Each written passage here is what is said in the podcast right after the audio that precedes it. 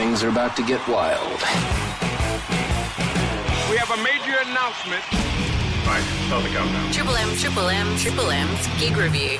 Hey, this is Chris with another Triple M gig review. You may have wondered what happened to one of Australia's great exports of the noughties, Jet. Their debut album, Get Born, sold millions of copies worldwide, and it's the album which landed them back at the Enmore Theatre on Saturday night to celebrate its 20th anniversary, if that isn't another reason to make us feel old. It would be remiss of me if I didn't mention the pre show crowd sing along to DJ Otzi's Hey Baby, which was both loud and hilarious. But when the house lights went down, it was replaced by the roar of a packed Enmore Theatre as Jet hit the stage and played three non Get Born tracks before running through the full album track by track. Obviously, this concept isn't new, but when an artist has an album of such magnitude and being the whole reason for being there, it'd just be damn silly not to. The crowd accompanied each track passionately, none more so than, you guessed it, Are You Gonna Be My Girl? Being in track order, it was the fifth song of the night, so they weren't leaving it out of sync for the big encore, and it certainly wasn't the only massive track from the album, which included Roll Over DJ, Look What You've Done, Cold Hard Bitch,